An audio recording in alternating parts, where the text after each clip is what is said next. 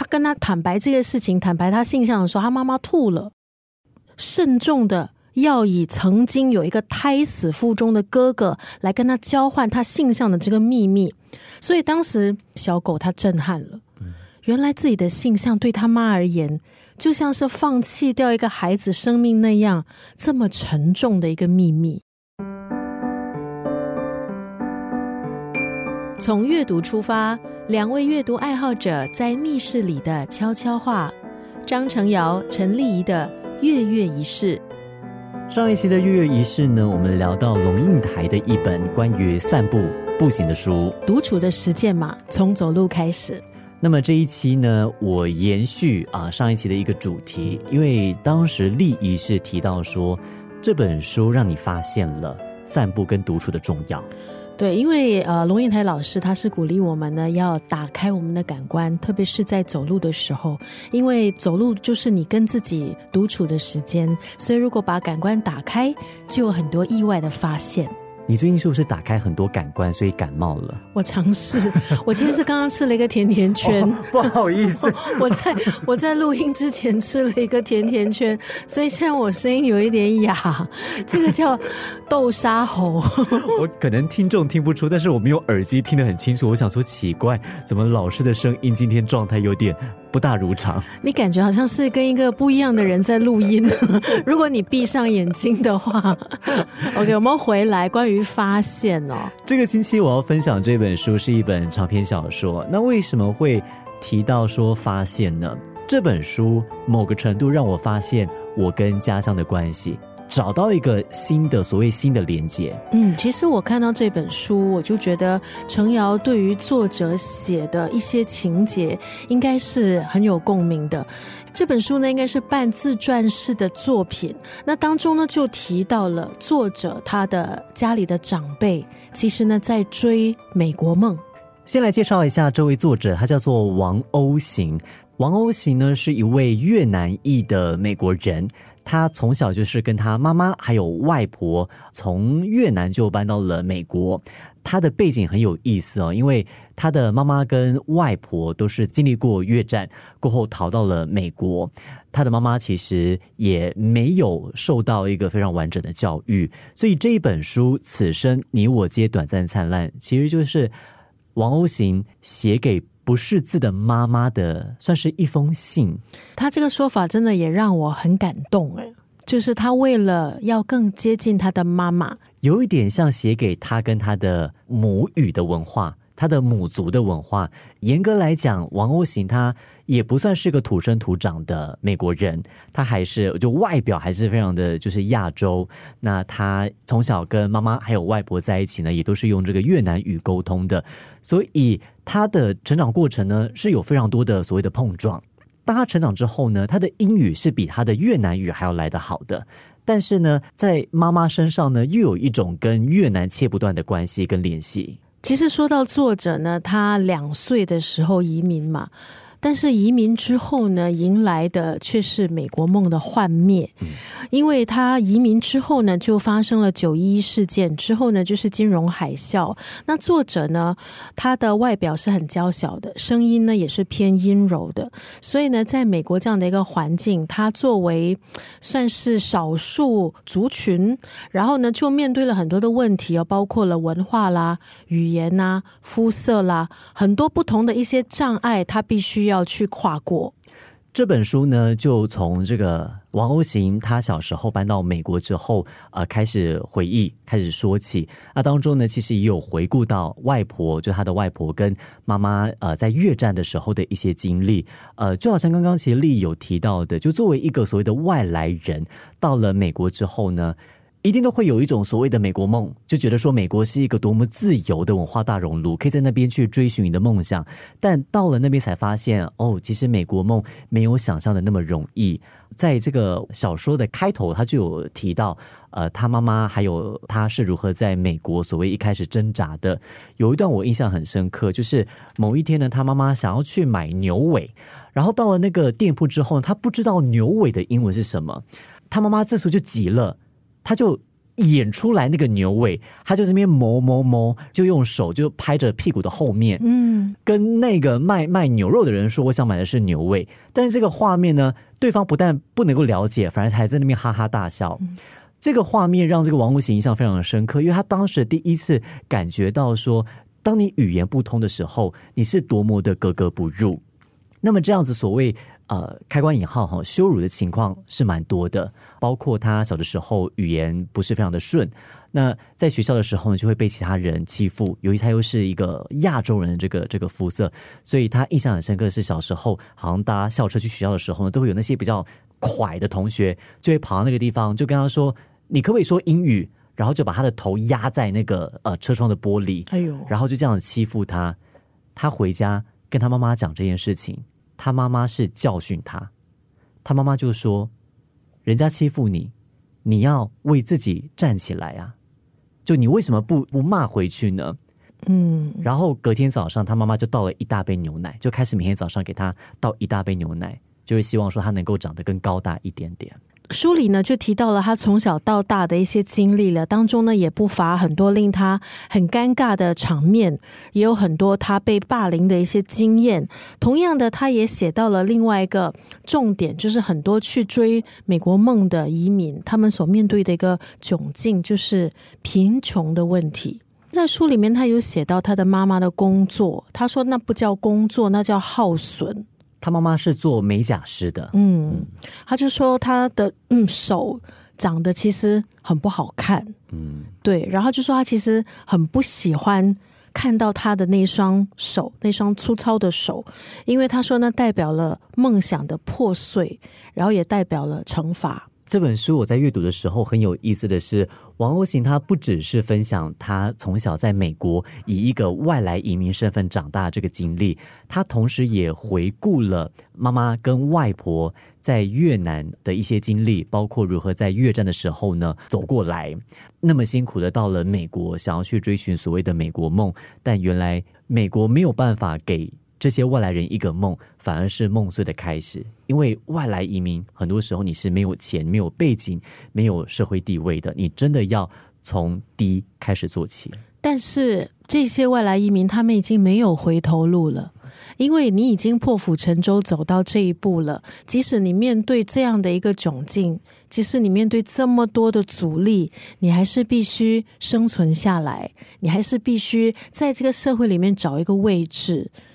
好，然后其实，在书里面呢，这个书的主角啦，小狗啦，哈，其实应该也是写他自己啦，对，就是王后行他自己。那有一个章节就是关于，就是小狗跟他的妈妈。之前我们也聊到，其实为什么王后行要写这本书，是因为他想写一封信给他的妈妈。这就让我想到其中的一个章节，就是他向母亲出柜的那一天。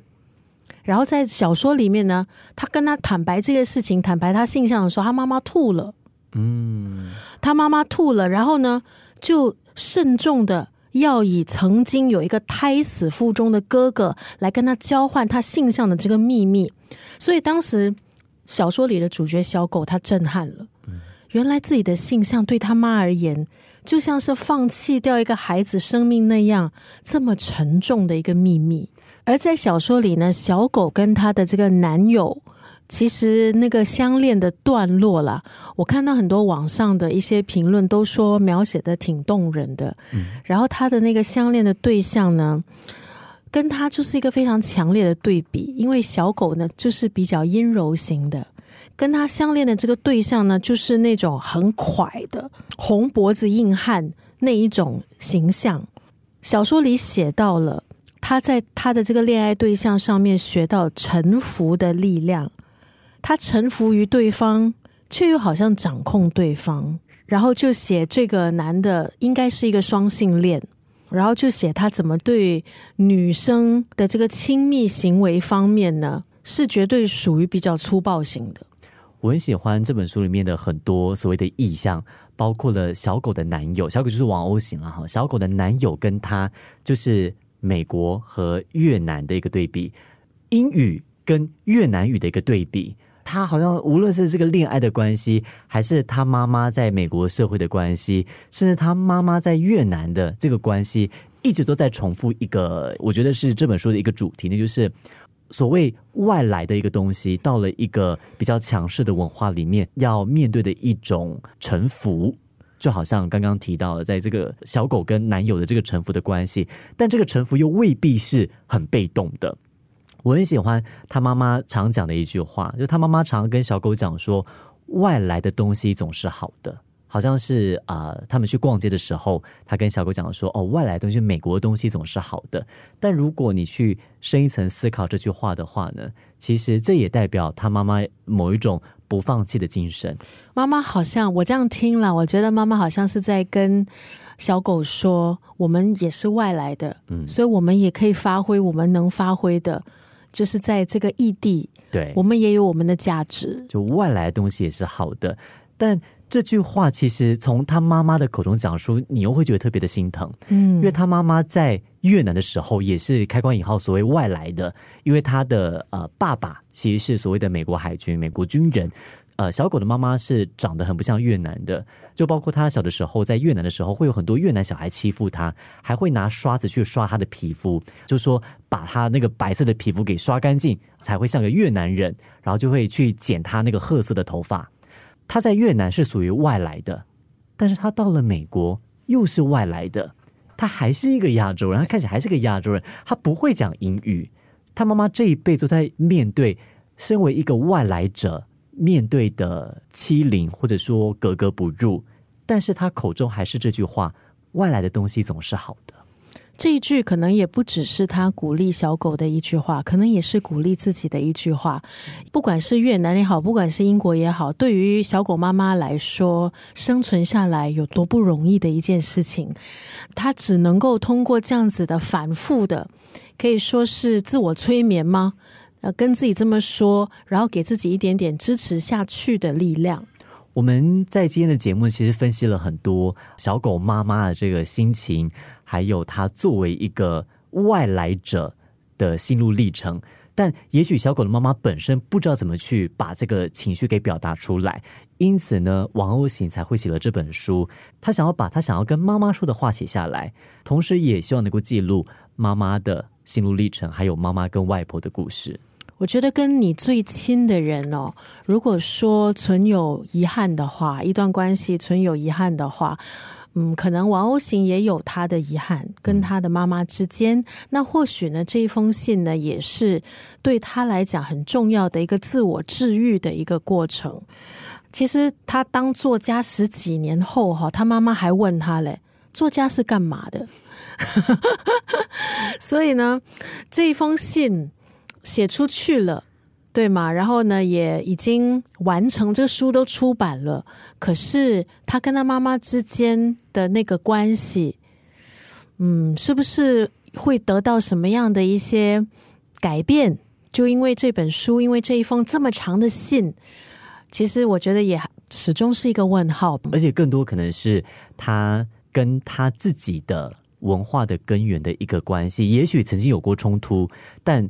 或许通过这一本书的创作，能够得到一种和解，找一个出口吧，是对吗？因为一直都是很纠结，我是谁，我属于什么地方，我应该怎么样，我应该去怎么过我的人生？好，所以很多很多的问题，从他两岁移民开始，我觉得就一直困扰他。这本书真的有太多值得聊跟值得挖掘的一些细节哈，它是一篇长篇小说，来自王鸥行的《此生你我皆短暂灿烂》，当中有真的有太多小的细节哦，包括了在他就形容在越战的时候，那些越战兵他们怎么去吃那个呃猴子的头脑啦，还有他的外婆是怎么样抱着他的妈妈，然后在越战的时候呢，只是为了要找一个地方就休息栖息啊，然后是当。当然有回顾了很多他在这个美国成长的一些过程，太多太多的东西分享了。这一期的月月仪式跟你分享这本，我真的觉得非常的好看，也不会太悲，但是又有一点揪心的一本书。啊，此生你我皆短暂灿烂。可能也提一提，因为其实王后行他也是诗人，所以我看到好多网上的评论都说他写的好美，就是他的文字运用很漂亮，然后他能够用很轻盈的一种方式来说很沉重的课题。我很喜欢他当中有这么一段形容，他说：“我们跟过去的关系，有的时候很像在走一个回旋。我们以为我们走越远，回头看那个东西是一样的，但其实我们跟过去的关系，好像就是在绕圈圈。你每转过头看一下，或者说你每看一下过去，你会从不一样的角度看到不一样的东西，你就有不一样的解读。有时候你甚至不知道你是不是完全明白你所经历的。”我觉得那段形容形容的非常的美。此生，你我皆短暂灿烂。王鸥行。罗兰巴特写，世间没有两种东西的关系是恒常愉悦的，但作者有，那就是他与他的母语。王鸥行说，但是。如果你的母语发育不良呢？如果它不仅象征空无，本身就是空无呢？如果诉说母语的舌头被剪断了，人可以不完全失去自我，就能够享受失去的愉悦吗？我所知的越南语，就是你教我的，用词和句法只有小二的程度。小女孩的时候。你躲在香蕉树后，看着美国烧毁你的教室。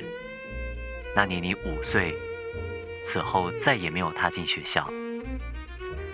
所以我们的母语根本不是母亲，而是孤儿。我们的越南语是时光胶囊，标记你的教育戛然而止，变成灰烬。所以，